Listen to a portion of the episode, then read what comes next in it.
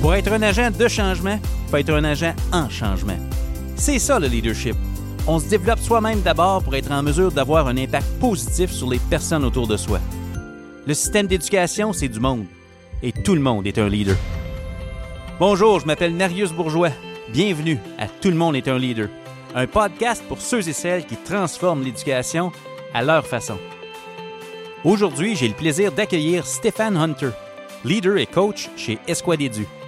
Stéphane a le bonheur d'accompagner des enseignants du primaire, du secondaire et du collégial.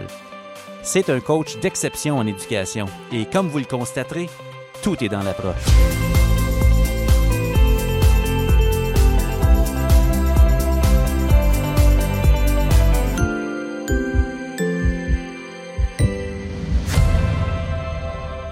Stéphane Hunter, bienvenue à Tout le monde est un leader. Merci Marius, merci tellement de l'invitation. Yes. Vraiment content d'être là. Hey, c'est tout naturel. Comment ça va? Dur à battre. Dur à battre? Oh, et dur à battre. En ce moment, tout ce qu'on fait, où est-ce qu'on est rendu, je capote. c'est de toute beauté. Euh, je te comprends tellement. Ouais. Je partage ton émotion. Écoute, ça fait quelques années qu'on travaille ensemble, puis on va avoir la chance de peut-être de parler un petit peu de, de, de notre évolution, mais pour les gens peut-être qui te connaissent moins ou qui euh, qui nous ont jamais rencontrés, euh, c'est qui ça, Stéphane Hunter? Ben, je dirais, euh, premièrement, Stéphane, c'est un passionné de la vie. OK? Passionné de la vie dans son ensemble. Ouais. Euh, je suis un passionné de l'apprentissage. J'aime ça, apprendre le plus d'affaires possible sur le plus de sujets possible. OK. Je suis un gars qui capote ses moteurs. Maudit que j'aime tout ce qui a un moteur. Tu sais- Ouais. Tu sais, un vrai gars. Ouais. ouais. je suis un passionné de mécanique, je suis un passionné de technologie. Tu sais, où est-ce qu'on est rendu dans la vie présentement avec tous ces, tous les défis qui vont avec? J'aime vraiment ça. Par contre, euh, Troubleshooting. troubleshooting. Par contre, j'aurais peut-être aimé ça, naître dans les années 70 ou 60 pour avoir euh, les muscle cars et autres, mais ça, c'est un autre sujet. t'aimes les voitures, t'aimes les moteurs, Ouais. T'aimes le fonctionnement des choses. Oui. Euh, dans ta croissance personnelle et maintenant professionnelle, euh, puis t'es spécialisé en physique en début de carrière. Peux-tu nous parler un petit peu Ouais. de, de ce bout-là? Tu sais, toujours pour aussi répondre à la question qui est Stéphane? Qui est Stéphane moi, moi- moi, j'ai étudié en physique. OK. J'ai, euh, je suis sorti de l'école, puis j'ai eu la chance de, d'avoir une- un poste comme prof dans une école secondaire euh, spécialisée ou spéciale un peu euh, à Montréal, dans, dans le quartier Huntsic. C'est une école, euh, entre autres, qui faisait du rattrapage et euh, s'il y avait des, des jeunes qui voulaient s'avancer pour, euh, mettons, euh, que pas, tu peux pas choisir les options particulières que tu as besoin, tu peux suivre des cours d'avance. Donc, j'étais enseignant non qualifié de, de physique de secondaire 4 et secondaire 5. Donc, tu étais en apprentissage? J'étais en apprentissage, malgré mon, mon- mon background en, en physique, euh, parce que j'étudiais là-dedans, Oui. ça allait bien, mais Oui. euh, disons que la pédagogie, euh, Ah oui. ça, c'était un autre game. Oui, Mais absolument. on apprend sur le tas. Euh, puis, quand j'ai gradué, puis je suis tombé officiellement sur le marché du travail après mes études, j'ai eu, j'ai suivi les pas de mon père, en fait, un peu. J'ai la- j'ai laissé de côté l'enseignement, puis je suis allé travailler en mécanique industrielle OK. comme formateur industriel et je faisais de la conception, je faisais euh, euh, de l'appui du support technique, mais aussi beaucoup, beaucoup de formation. OK. Puis euh, mon territoire d'action, disons, c'était de Kingston en Ontario jusqu'à Saint-Jean-Terre-Neuve. Fait que je me suis promené dans, promené un petit peu. dans ce territoire-là pendant une dizaine d'années. Vive Euh, le service au volant. Oh, oh yes. J'ai développé des techniques avec ma main pour tenir un Big Mac. C'est impressionnant. Non, mais non, sans farce, euh, je me suis promené beaucoup. Puis euh, j'ai rencontré toutes sortes de gens. Puis ça m'a aidé à vraiment me forger euh, fo- ou forger la personne que je suis rendu aujourd'hui. Ouais. Parce que, tu sais, quand tu arrives dans une usine où tu as, par, exemple, 5-6 personnes à qui tu t'en viens donner une formation sur un convoyeur, par exemple, ils ont en moyenne euh, 55 à 60 ans. Moi, j'arrive là, j'ai 23, 24 ans, 25 ans. Puis je me fais regarder avec des yeux en me faisant dire Qu'est-ce que tu fais ici, le jeune? Tu penses-tu que tu vas nous montrer quelque chose à matin Ouais. Et je dois passer 6 heures avec eux autres en formation pour la journée. Donc, ça. Avec, un- avec un nom verbal accueillant. Oh, ouais, super accueillant. C'est vraiment, tu sais, t'as vraiment le goût d'être là. là, tu sais. Oui. Fait que euh, ça ça m'a aidé beaucoup à, à forger la personne que je suis, de vivre ces Développer des stratégies, j'imagine aussi. Là. Quelques-unes. Oui. Euh, ce qu'on appelle l'andragogie, tu sais, enseigner à des adultes. Euh, que j'ai pu transférer beaucoup à, à la pédagogie par la suite quand j'enseignais à- à- aux élèves du secondaire, entre autres. Cela dit, euh, en 2004, j'ai euh, j'ai j'ai postulé à l'université. J'ai rencontré ma femme, Marie-André Ouimet, pour Mhm. ceux qui la connaissent. Oui. J'ai rencontré ma femme, elle était prof. Oui. Puis euh, j'avais eu mon expérience quelques années de- d'enseignement avant. Là, j'étais j'étais dans un autre monde, puis j'avais le goût. J'ai j'ai toujours eu ce goût-là de devenir enseignant. L'appel était là. Ah, c'est. Tu sais, on dit que c'est une vocation, là. Oui. C'est- Je peux pas le dire mieux. L'appel était là. Donc, en, était là. 2000 en 2005, j'ai fait une demande à l'Université d'Ottawa pour devenir prof, pour faire mon, mon, mon- mon brevet d'enseignant. Puis, euh, à la dernière minute, j'ai choqué. Je suis pas allé. J'ai eu une augmentation de salaire dans le même moment. Puis là, j'étais comme, ah, j'étais bien. La, vie- la vie t'a envoyé euh, un, un test. Veux-tu vraiment faire ça? Ouais, là, j'ai comme pris un petit break. Ouais. Puis euh, j'ai continué dans, dans ce monde-là de la mécanique industrielle euh, pendant quelques années. Puis euh, en 2010, j'ai lu la biographie de Steve Jobs. Oh, Puis euh, j'ai lu ce livre de 600 quelques pages. Ça m'a pris euh, à peine trois jours. Je l'ai mangé d'un- couvert à l'autre. puis je me suis levé ce matin-là, j'ai dit à ma femme, j'ai dit là, c'est fait. Je m'en vais à l'université, je lâche tout, puis je m'en vais comme je m'en vais faire mon. hein? Je m'en vais répondre à mon appel de je veux être, je veux devenir enseignant. Mm. Ce que j'ai fait dès le- cet été-là, j'ai euh, lâché ma job avec euh, les super conditions de travail que j'avais, parce que j'avais un excellent, un excellent emploi. Oui. Puis euh, j'ai tu décidé avais de... des raisons de rester là, côté oui. sécurité, mais tu sentais euh, le besoin de relever un challenge, puis euh, la petite voix qui dit Hey, il Ouais. y a d'autres choses. Exactement. Puis je l'ai fait. Je suis Ok. je suis retourné à l'université, tout lâché. Puis pour continuer dans mon amour de la mécanique, pendant que j'étais à l'université, je conduisais des tracteurs pour faire du déneigement l'hiver, la nuit. J'allais à l'école. En tout cas, c'était, c'était, c'était- Je me suis beaucoup amusé. Par contre, euh, j'ai, pas par contre, mais j'ai, réussi ou relevé le défi de, d'avoir un diplôme puis d'avoir ma carte de compétences de prof. euh, EAO. EAO, enseignant agréé de l'Ontario. Vraiment fier de m'être rendu là. J'aurais jamais pensé. Oui. Puis, euh, puis voilà, j'ai commencé à enseigner. Dès, dès la sortie de l'université, même avant que j'aille euh, terminer, j'avais un, un poste de suppléance long terme à Cornwall. Puis ensuite de ça, aussitôt que j'ai terminé, j'ai eu un, un poste à temps plein. Je travaillais au secondaire. J'ai aussi allé, je suis aussi allé travailler aux adultes. OK. J'ai été conseiller pédagogique pour les, pour les élèves en difficulté. Puis en tout cas, il y a eu plein de plein d'opportunités pardon, qui se sont présentées, Mhm. que j'ai saisies. Parce que je suis un peu de même. Je- quand il y a des opportunités, je m'organise pour que ça marche. Puis euh, on est rendu où on est rendu avec, euh, avec Esquad Edu et très fier d'où on, où on en est. Absolument. Quelle fierté. Puis, euh, on répond à la question, Stéphane Hunter, qui tu es? Euh, je sens que derrière cette évolution-là, il y a comme une posture. Moi, en tout cas, euh, les gens qui ne te connaissent pas, euh, 6 pieds 6, 142 kilos. On a bien dit kilos. C'est rare les personnes qui sont plus grandes ou plus corpulentes que moi. J'ai j'ai un gros gabarit, moi aussi, sauf quand je suis avec toi. Puis, euh, la première chose qui m'a frappé quand je t'ai vu, c'est le gabarit, mais à force de te côtoyer, parce qu'on a le premier projet sur lequel on a travaillé ensemble, c'est quand j'étais directeur adjoint à l'école secondaire de Hawkesbury. Projet un pour un pour les élèves, avec des Chromebooks. Ouais. On voulait faire des capsules vidéo pour informer les parents. C'est quoi ça un Chromebook? On va faire quoi avec ça? Qu'est-ce qui change au niveau de la pédagogie? Puis ce qui me frappait à ce moment-là, c'était ta posture. Posture de Hey, on va trouver des solutions. Hey, on va trouver des solutions uniques à des besoins uniques. Et puis, euh, j'imagine que ça vient de quelque part, ça. Es-tu capable de remonter dans ton vécu en mécanique industrielle ou où tu as forgé ça, cette identité-là? Ça vient d'où, cette posture-là? Ben, si euh, je recule la cassette un peu, Oui. euh, par rapport à, à cette, à cette approche au niveau de la vidéo en particulier, Oui. Je travaillais en mécanique industrielle. On est en 2004. Je suis chez un, chez un client. Puis le client me dit Hey, euh, il faisait des. Euh, eux autres, ils construisaient des machines pour tester des cadres de vélo. Puis euh, ils faisaient. euh, eux autres, il y avait des représentants des ventes. Puis ils voulaient un outil pour pouvoir présenter cette machine-là aux, aux manufacturiers de cadres de vélo. Puis une des stratégies qu'ils ont décidé d'utiliser, c'est faire une vidéo corporative pour montrer ça. Puis il me demande, il dit Hey, euh, il dit, tu connais-tu quelqu'un qui ferait une vidéo corpo Puis je dis Ben oui, moi. fait que, Il dit Ah ouais, 2004. ça t'intéresse. 2004. Ça t'intéresse, oui. euh, comme signe le contrat, toute la patente, tout est beau. Là, je m'en retourne dans mon auto, puis les genoux commencent à me shaker un peu parce que, de un, j'ai jamais fait ça de ma vie. Euh, j'ai pas d'ordinateur, j'ai pas de logiciel de montage vidéo, j'ai pas de caméra, j'ai rien, j'ai jamais fait ça.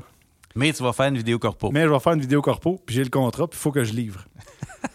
Pas de pression. Au même moment, j'habite euh, avec le gars qui est l'autre bord du rideau actuellement, qui euh, aiguille les caméras et qui s'occupe du son.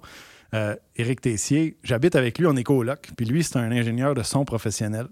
Puis euh, on s'est dit, ensemble, on pourrait faire, moi je m'occupe de la vidéo, toi tu t'occupes du son, puis euh, on pourrait faire une méchante équipe, ça pourrait être le fun. Mhm.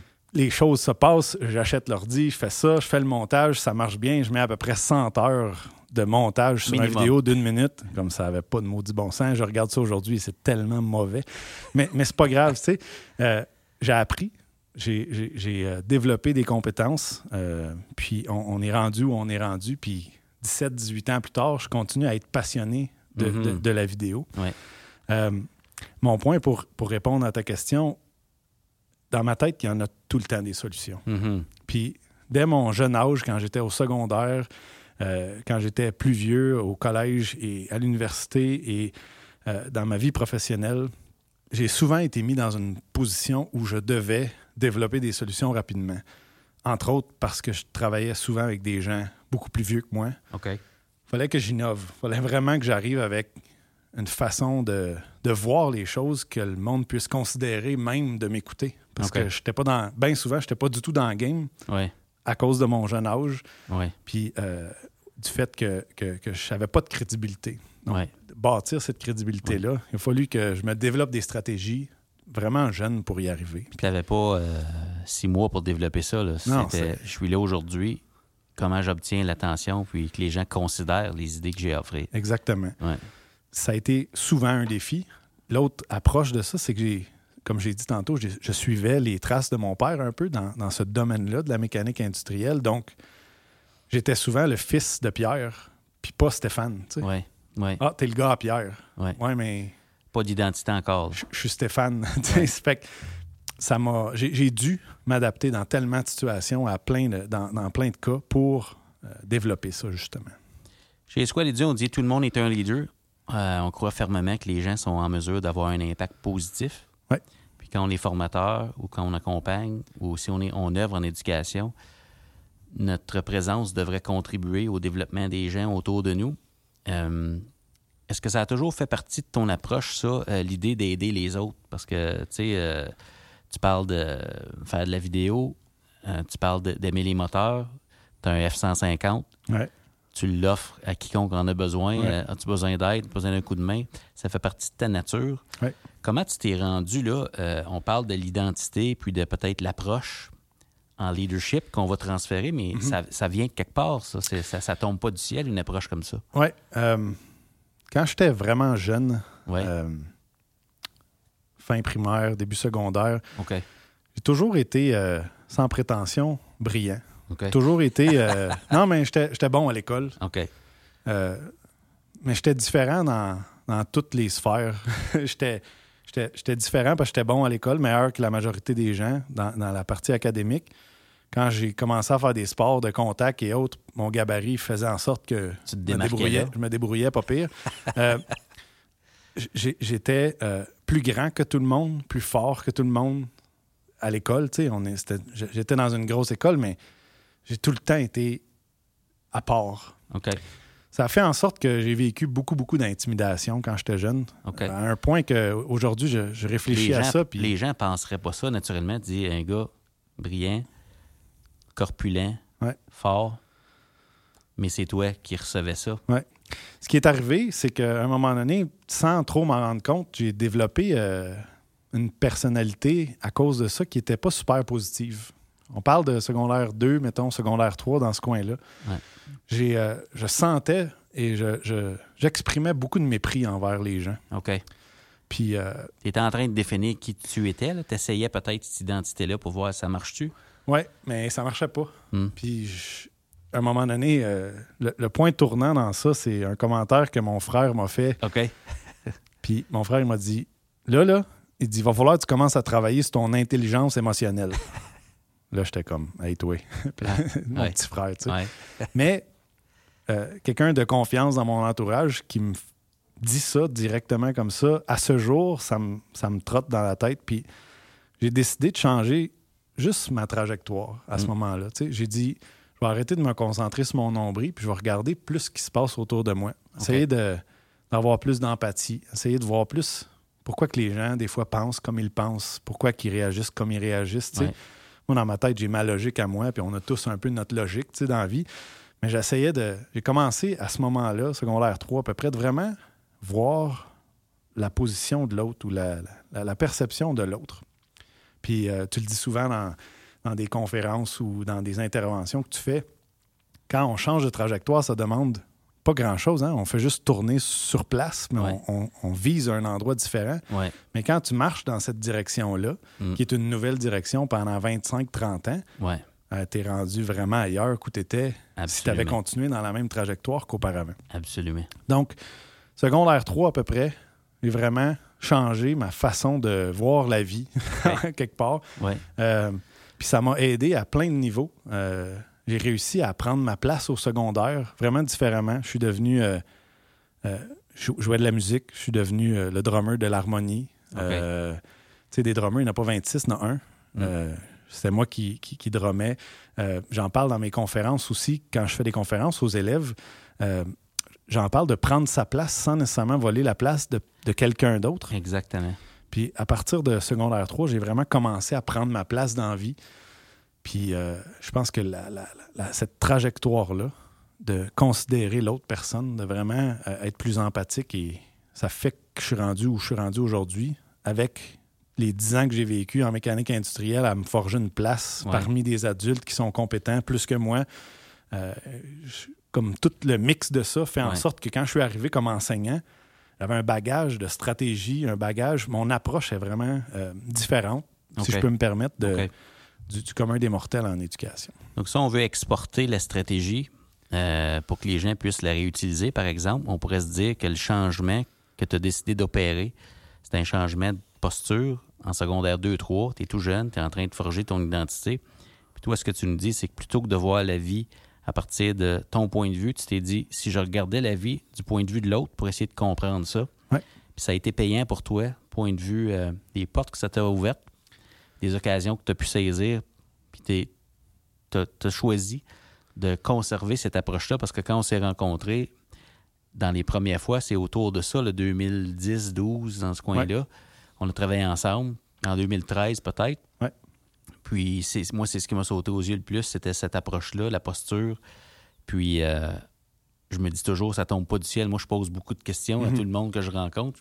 Moi, je veux savoir comment tu t'es rendu là, à quoi tu Ouais. penses avant d'agir, parce que c'est là le bijou, c'est pas le- juste la- l'action, c'est ça vient d'où, puis Ouais. comment on peut l'exporter à plus grande échelle. Parce que présentement, en éducation, euh, je pense une des choses les plus importantes, c'est la posture. On travaille là-dessus, tout le monde travaille là-dessus, puis euh, Tellement d'accord. il n'y a pas de recette magique? Non. Puis tu parles de recettes. euh, deux choses. La première, tu sais, dans mon, a- dans mon approche, comme, comme je te disais, euh, je suis un gars un peu lay-back. Tu sais, j'essaie d'être, d'être le plus euh, accessible possible, Ouais. le plus ouvert possible. Puis mon frère, il a 25 ans, m'a dit place ta vie. Ouais. Puis il y a à peine quelques mois ou quelques semaines, euh, on vivait, parce que, tu sais, on s'entend que la période actuelle est un peu stressante là, dans la vie en général. Ouais, pour tout le monde. Puis euh, Ouais. mon, euh, mon, mon approche, c'est un petit peu euh, dégradé, plus personnellement que professionnellement, mais Ça a été mis à l'épreuve. ouais, ça a été mis à l'épreuve, puis on, on a parti toutes sortes de choses, puis on je vivais des stress, puis mon ami qui est assis l'autre bord du rideau, Eric, à un moment donné, m'a regardé, puis dit Hey, là, là, il dit Place ta vie, le gros, parce que t'es plus toi-même, tu sais. Ouais. Tu, tu réagis pas comme Stéphane Hunter réagit d'habitude, t'es Ouais. en train de, comme le stress ou Mm.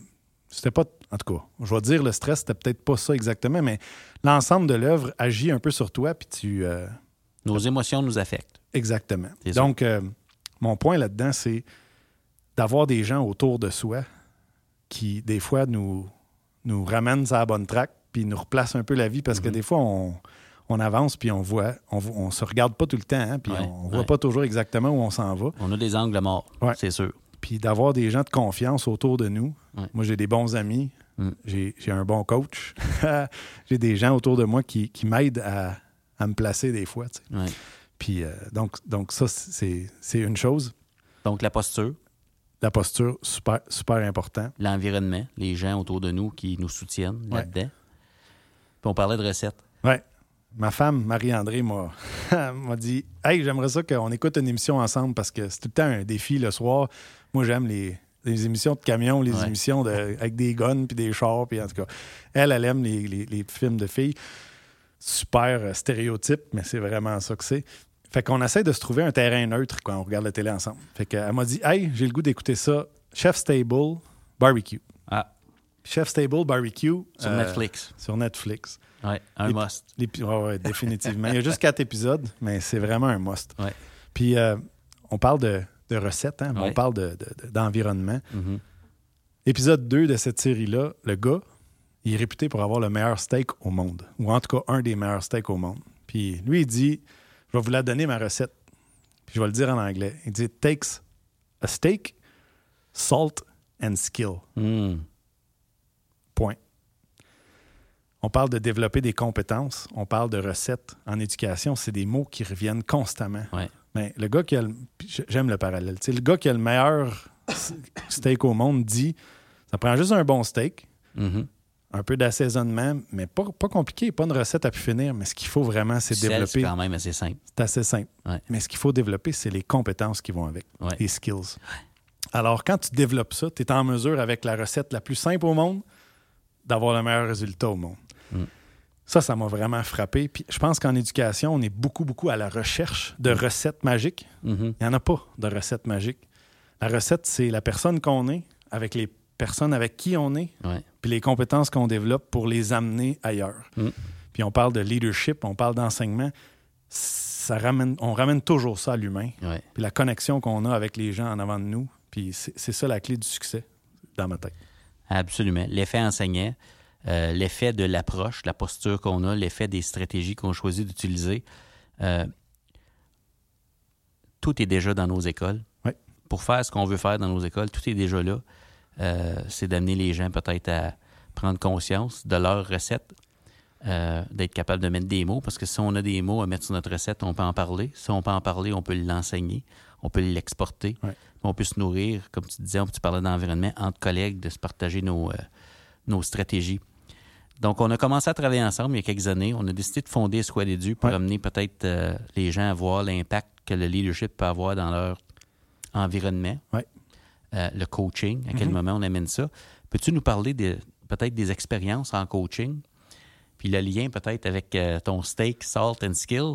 Puis dans le fond, euh, tu parlais d'identité tantôt. Tu as forgé ton identité. Ouais. On le fait chacun de notre côté dans notre parcours qui est très personnel et unique. Ouais.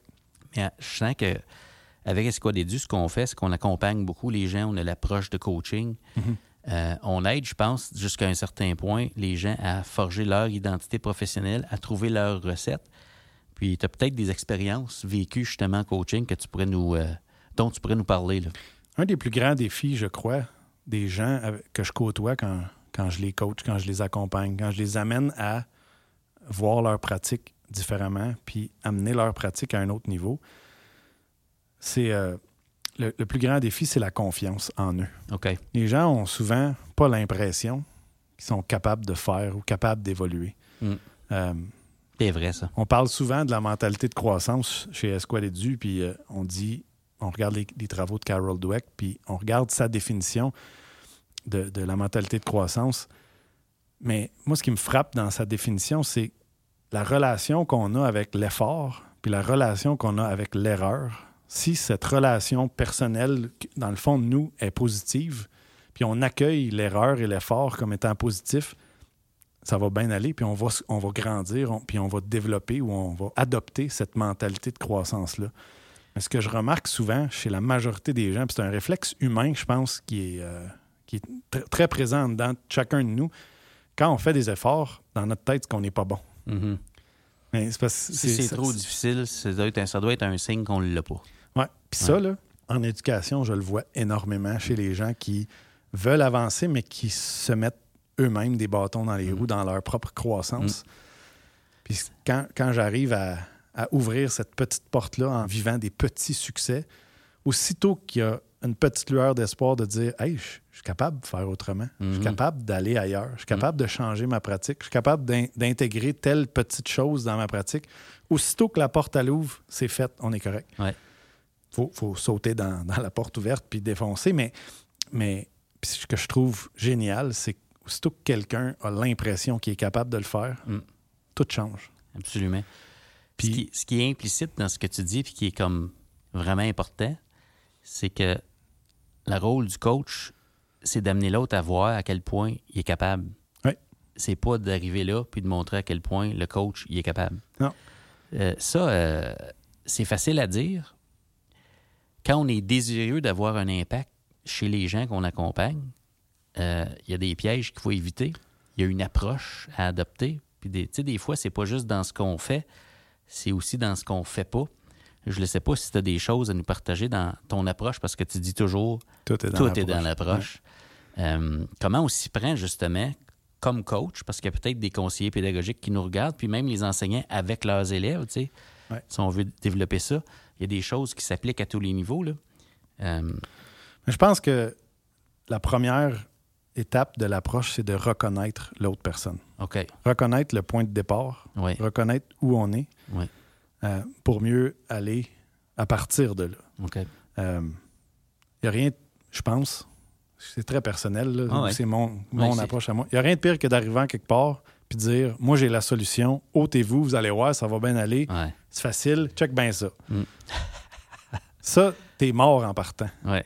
Même si c'est aussi simple que de peser power sur un ordinateur quand tu accompagnes quelqu'un en techno. Mhm.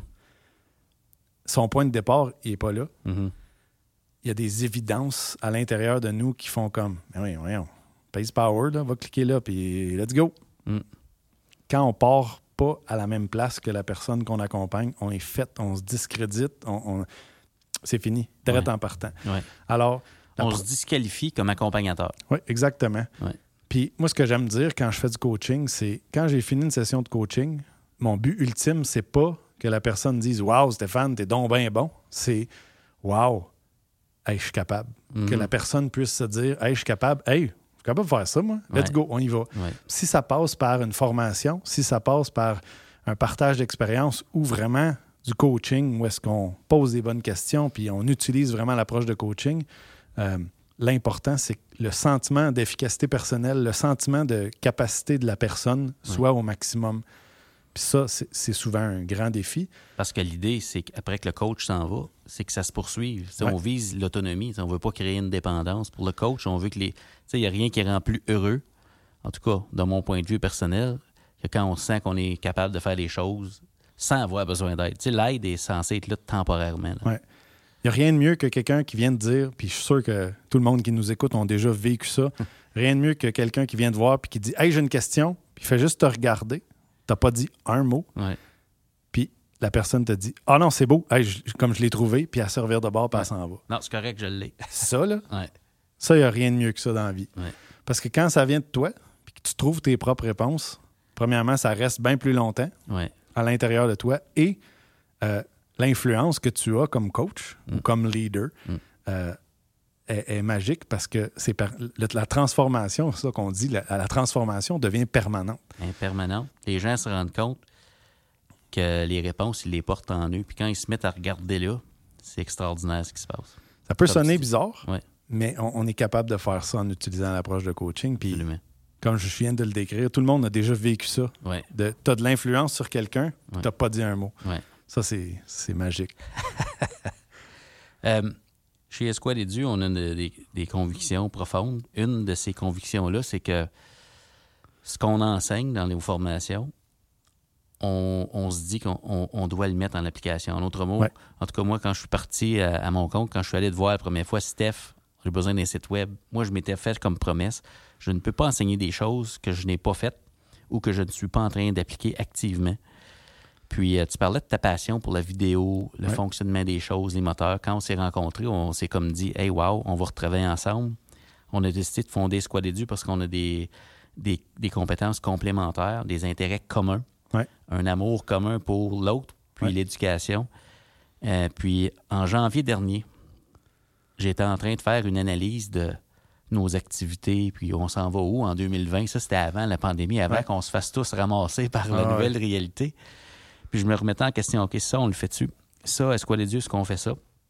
Puis une des, des diapos que je regardais, c'était euh, une diapo en coaching qu'on présente souvent, qui est le rôle d'un coach, c'est d'identifier le talent, de positionner le talent, puis d'outiller le talent. Puis quand je suis arrivé au deuxième point, je me suis posé la question, est-ce que, est-ce des dieux, on, on positionne ou on, on se positionne bien nos talents, en tout cas dans notre équipe, puis dans ce qu'on peut offrir aux gens? Puis là, je me suis rendu compte, à ce moment-là, je me souviens comme c'était hier, j'ai dit, Stéphane Hunter, sa force en vidéo, puis tout ça, pourquoi on n'offrirait pas ça Ouais.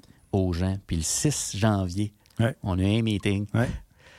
puis on a décidé de fonder Esquale du Média. Peux-tu nous parler de ça?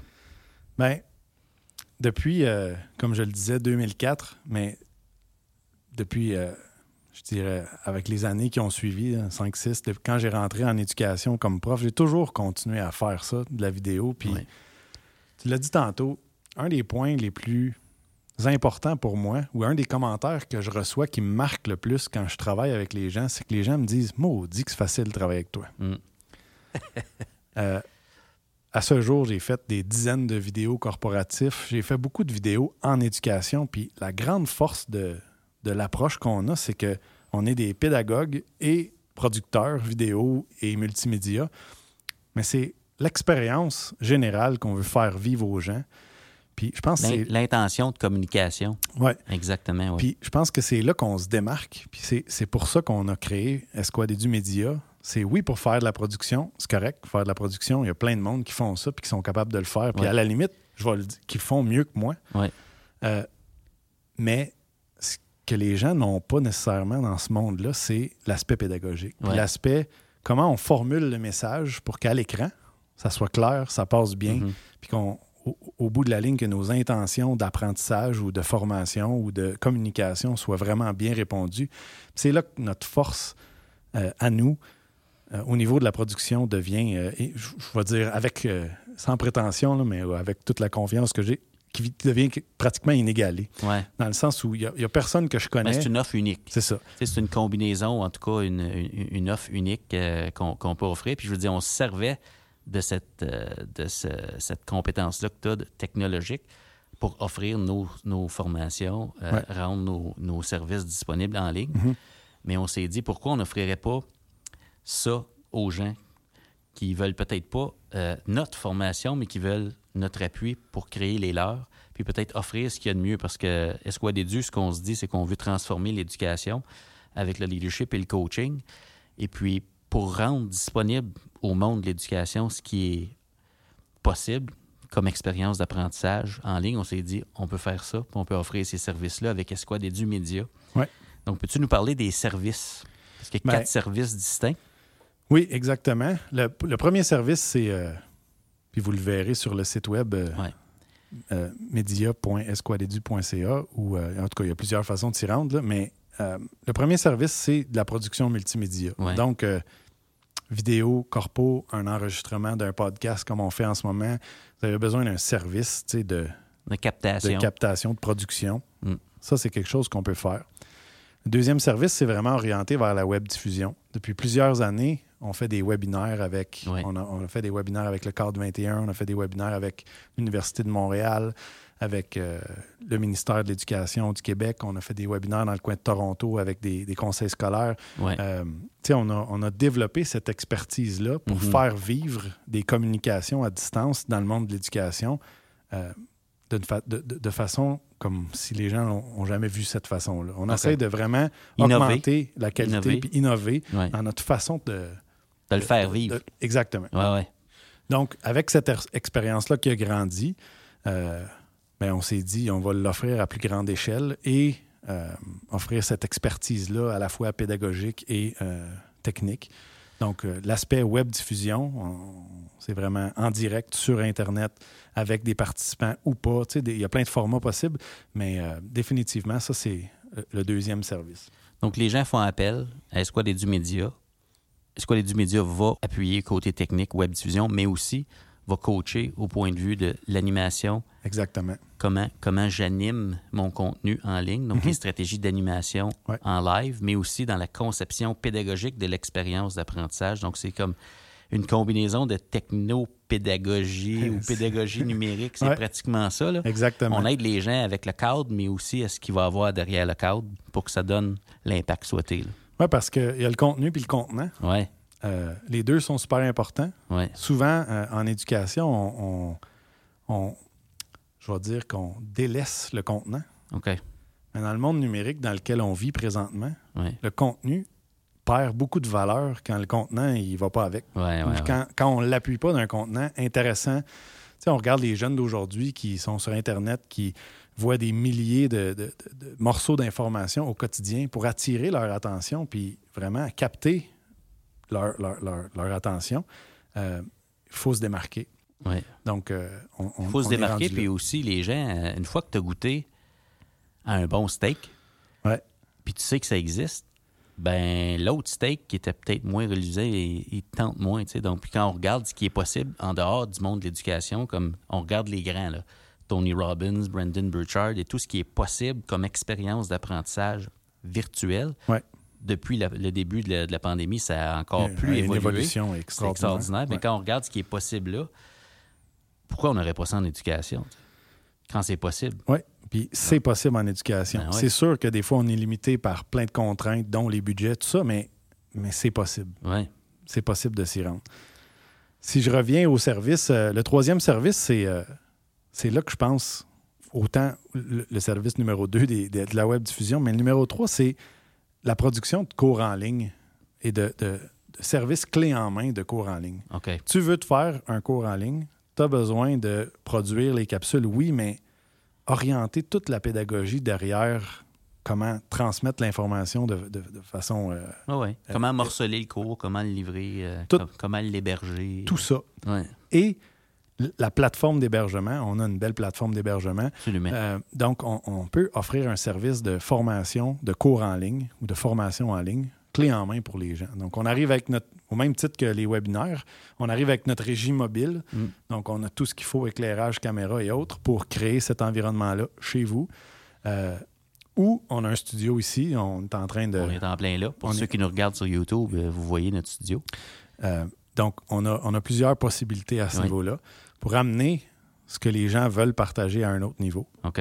Puis, euh, évidemment, le, le dernier service, euh, c'est plus un- au niveau de la captation d'événements. OK. Donc, euh, un congrès, par exemple. Tu sais, on a vécu des congrès.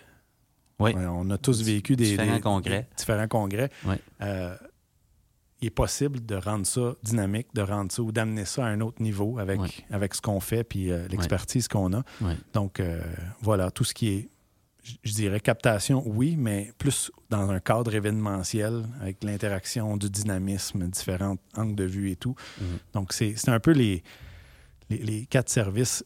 Il y a des déclinaisons de ça, évidemment, mais c'est ce qu'on ce qu'on présente comme nos services à Escalade du Média. Tout le monde est un leader. Tout le monde a la possibilité d'avoir un impact positif sur son propre développement et sur le dé- développement des gens qu'il ou elle côtoie. Puis Esquad Edu Média s'inscrit un peu dans cette démarche-là où on se dit, nous, dans ce qu'on est capable d'offrir, on veut offrir ça aussi au système de l'éducation et à l'extérieur du système de l'éducation. L'apprentissage en ligne Ouais. peut être une expérience super riche et stimulante. Il n'y a rien qui bolle en personne, mais l'en C'est ligne ça. est rendu super proche. Puis euh, il y a des avantages que l'en personne n'a pas, comme la synchrone, la possibilité d'y retourner, Ouais. de re- revisionner certaines choses. Puis tout ça dans le but de transformer l'éducation, puis ce qui est possible. C'est- dans le, le but de contribuer à notre façon.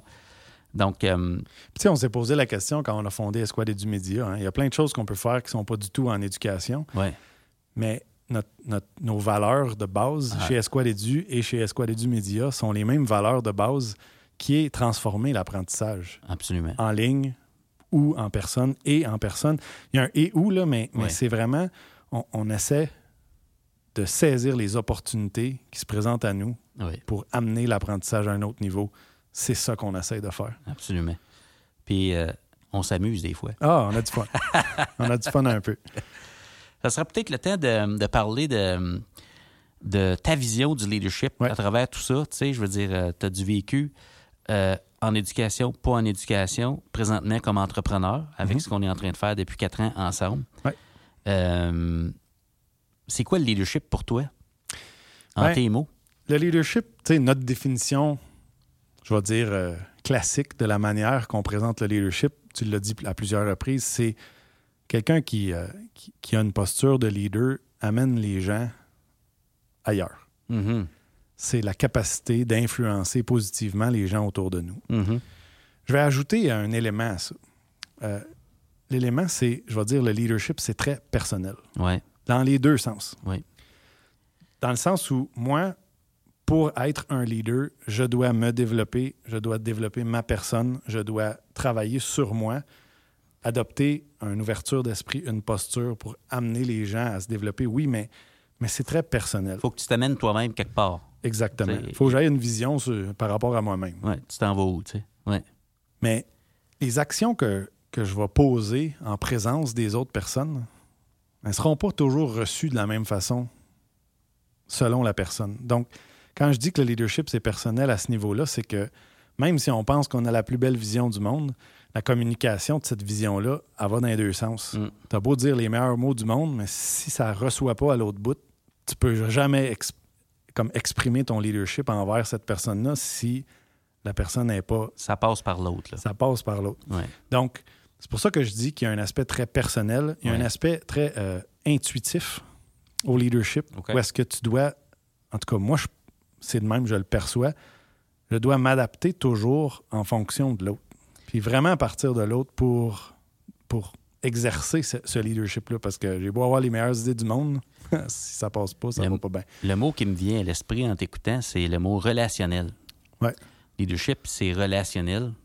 Euh, la relation avec l'autre, la relation avec moi-même, Mhm. euh, la dynamique qui est là, l'intuition. Ouais.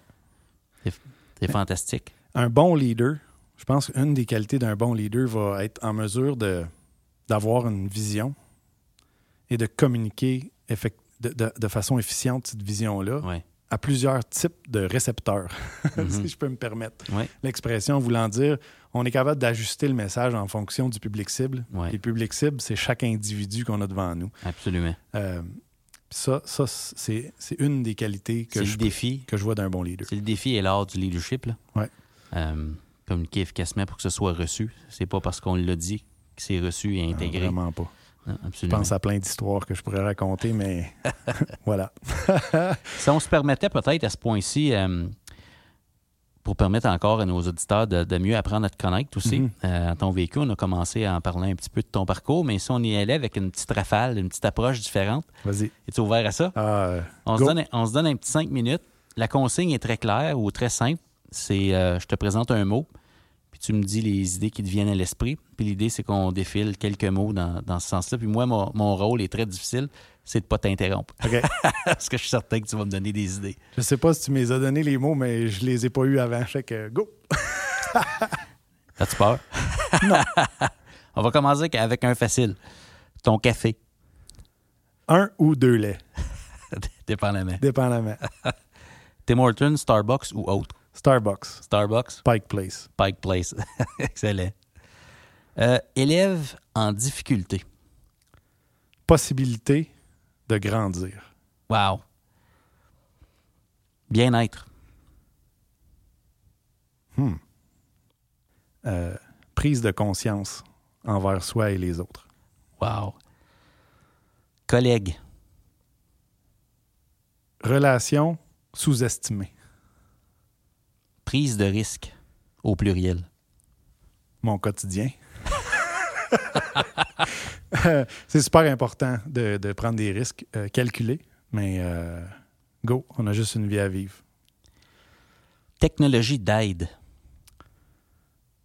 Euh, mal perçu par les gens de façon générale, ce n'est pas une béquille, c'est un outil pédagogique puissant. Coaching. Euh, possibilité d'amener les gens à un autre niveau comme aucune autre méthode peut le faire. Internet. Euh, ouverture sur le monde, remplie de- d'opportunités et de défis. Euh, 30 ans après la création de cette bidule, Euh, on explore encore un tellement petit pourcentage.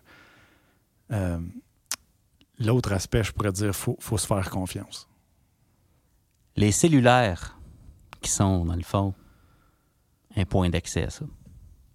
Euh, nouvelles normes, surtout quand si on parle d'éducation, je pense qu'il faut euh, dealer avec ça. Je pense qu'il faut amener les jeunes à comprendre comment ça fonctionne. Il faut amener les jeunes à bien l'utiliser. Puis euh, je parlais de mépris tantôt. La dernière chose qu'il faut faire, je crois, c'est mépriser leur utilisation de ces appareils-là.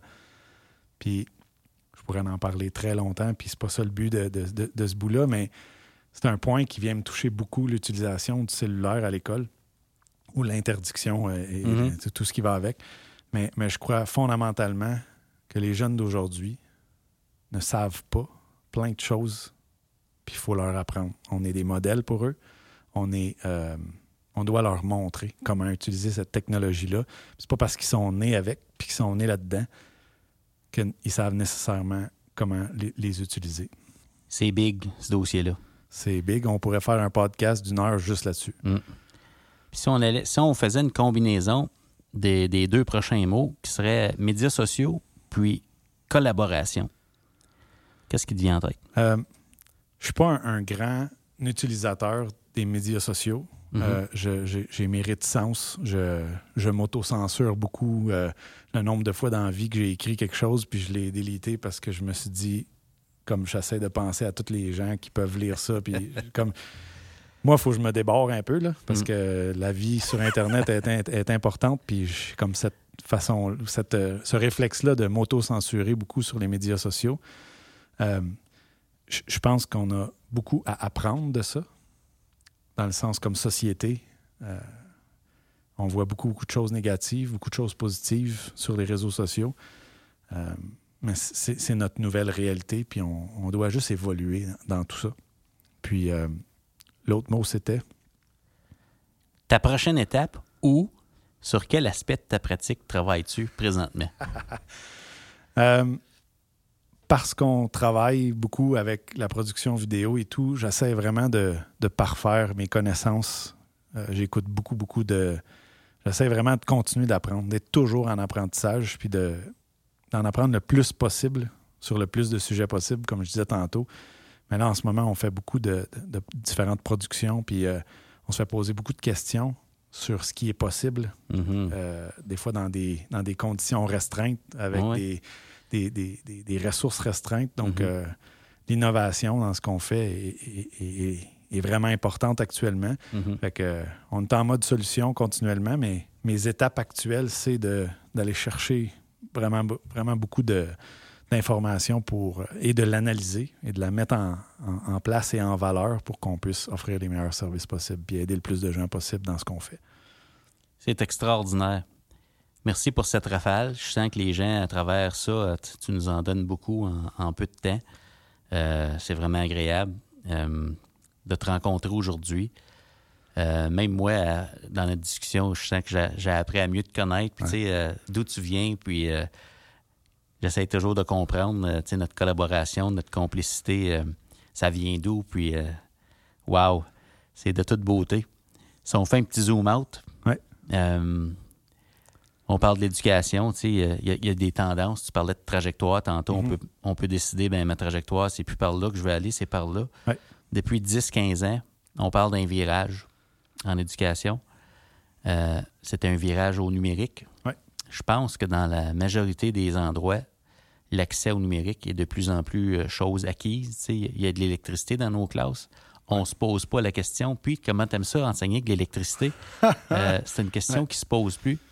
Je pense que on n'est pas loin du moment où on va se dire euh, on se posera pas la question euh, t'enseignes-tu avec la technologie? C'est comme ça fait partie de, de nos classes, de nos locaux. euh, Un petit peu. euh, on peut toujours être mieux équipé. L'idéal n'existe pas, mais on a de l'électricité puis il y a de la techno dans nos écoles. Ouais. Comment tu vois l'éducation dans les dix prochaines années? Parce que tu disais que l'importance de l'humain, des relations, le leadership, le coaching, mais toi, tu vois ça, sais, si on avait des, euh, des priorités ou des visées spécifiques là, dans les dix prochaines années, comment tu vois ça euh, évoluer? Wow, quelle question. Ouais. Question non googlable. Ouais. Euh, je pense qu'il y a déjà un, un beau changement par rapport à la perception que les enseignants ont de leurs élèves. La relation avec le savoir n'est plus la même depuis quelques années. En Ontario, on utilise Google depuis 2013. Euh, au Québec, c'est un peu plus nouveau, cette, euh, cette, approche-là de collaboration et, euh, d'utiliser les plateformes numériques. Chaque, chaque système a sa, sa façon d'évoluer. Mais ce que je remarque de façon générale, c'est que les gens commencent vraiment à voir le numérique simplement comme un outil de plus. Puis je pense qu'on on va y arriver à vraiment focuser sur la, les noms sur la liste de classe, puis Mhm. vraiment ramener ça. Ce que j'aime du numérique, puis ce qui va continuer à s'améliorer avec le temps, c'est que ça va nous permettre, tu sais, on parle beaucoup des élèves en difficulté, les élèves qui ont, qui ont plus de difficultés d'apprentissage ou qui Mhm. n'auraient pas les mêmes opportunités que les autres euh, s'il n'y avait pas cette technologie-là. Euh, a- y a- je pense qu'il va y avoir une espèce de, pas de nivellement, mais un, un nivellement au niveau des opportunités dans la vie en général. OK. Puis, Intéressant ce que tu dis parce que c'est, euh, c'était une des grandes préoccupations au début, puis peut-être encore, mais surtout au début de la pandémie, euh, quand tout le monde avait, euh, on devait rester en confinement à domicile, c'était de savoir quels élèves avaient accès à des outils, puis quels élèves avaient accès à Internet, qui est Ouais. dans le fond, l'outil, c'est un point d'accès. Euh, puis là, tu parles de réduire l'écart ou en tout cas euh, offrir le même nombre d'opportunités Mhm. à tous nos élèves. Je trouve ça intéressant comme perspective. je pense qu'on va pouvoir se rendre là bientôt. C'est pas encore le cas dans, tout- dans tous les milieux, mais, Mhm. mais je pense que la technologie va vraiment nous aider à ce niveau-là. Il faut mettre les efforts dans Mhm. cette trajectoire-là ou dans cette direction-là pour y arriver, mais je pense que c'est possible. Une belle question. Comment donner accès aux mêmes opportunités, mais à tous nos élèves, ou en tout cas à, un- un- une- à des opportunités équivalentes? Belle question. Si tu pouvais changer une chose en éducation, tu as une baguette magique, là, Ouais. qu'est-ce que ce serait? D'un point de vue systémique. Là. OK. Je me pose la question, je vois-tu là? T'as le droit, Mais- si t'as le droit, je te pose la question, puis c'est de ma faute. si tu pouvais changer une Comme- chose, ce comme- serait quoi? Comme moi, comme prof, je trouve que ce qui m'a aidé le plus dans la vie, c'est d'avoir eu des expériences de vie autres que juste l'école. OK. Un prof classique, standard, qui suit le, pro- le- le- le- programme naturel, sort du secondaire, va au Québec, va au cégep ou à- en Ontario, va directement à l'université, sort de l'université, revient dans une école. Puis il n'y a, pas eu euh, d'exposition à ce qui se passe à l'extérieur du monde scolaire. Ben, pas, pas, planifié par le système. Pas planifié, S'il y en ça. a, c'est de, de son propre gré. Oui, on s'entend, il y, a- Ouais. il y a plein de monde qui font plein de choses à Ouais. l'extérieur de l'école, mais Mais toi, Mais- tu parles d'un point de vue systémique. là. d'un, po- d'un point de vue euh, apprentissage clair. Ouais. ou euh, euh, programmé ou systémique, comme tu le dis, c'est ça le bon. Cela dit, ce que, ce que je remarque, c'est que plus on vit des expériences différentes, plus on est exposé à des contextes différents dans la vie, plus nos stratégies puis notre, notre baluchon pédagogique se, se- se- se remplit Mm. et plus on est en mesure de s'adapter aux différentes personnes qu'on a devant nous. Mhm. Parce que les jeunes qu'on a dans nos classes, là, euh, il y en a beaucoup, en tout cas dans les classes que moi j'ai eues, il y en a beaucoup qui, euh, leurs parents sont pas allés à l'école, puis Ouais. euh, ils vivent, ils sont poqués, ils, sont- ils ont de la misère, puis notre compréhension des besoins. oui, notre compréhension de leur réalité, si on n'a jamais rien connu de tout ça, c'est très difficile à de s'adapter. Mhm. Donc, je ne sais pas comment ça pourrait se faire. J'ai aucune idée comme ça Mhm. clairement au niveau systémique. Mais je pense que d'avoir euh, un peu une ouverture sur le monde extérieur, sur, euh, sur la, je vais dire en, en- en- des gros guillemets gras, OK? La vraie vie, Mhm. pas la vie d'école, la vie à l'extérieur de- du contexte scolaire.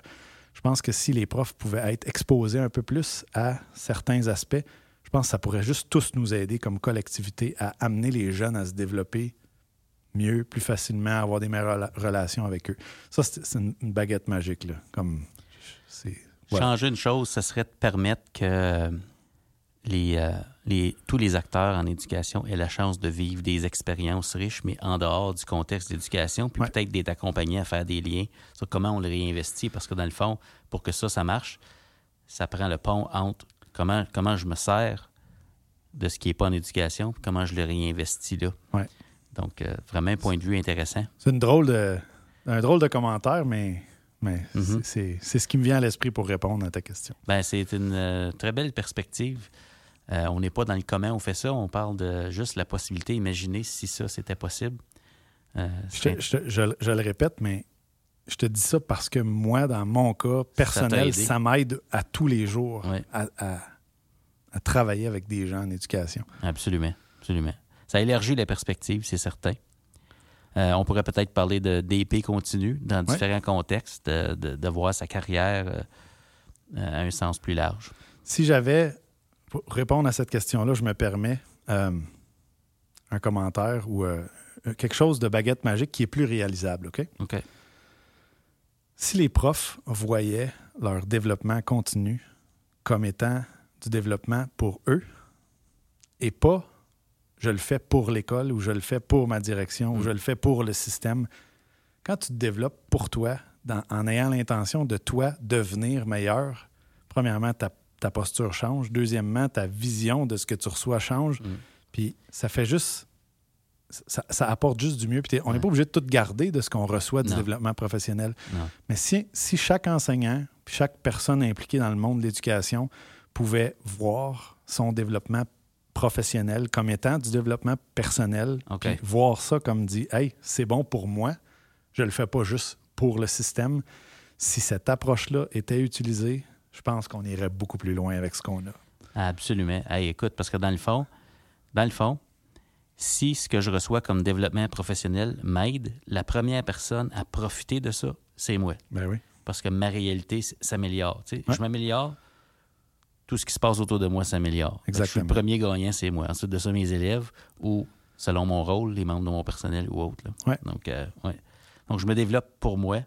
Puis parce que je suis meilleur, les autres s'améliorent par après.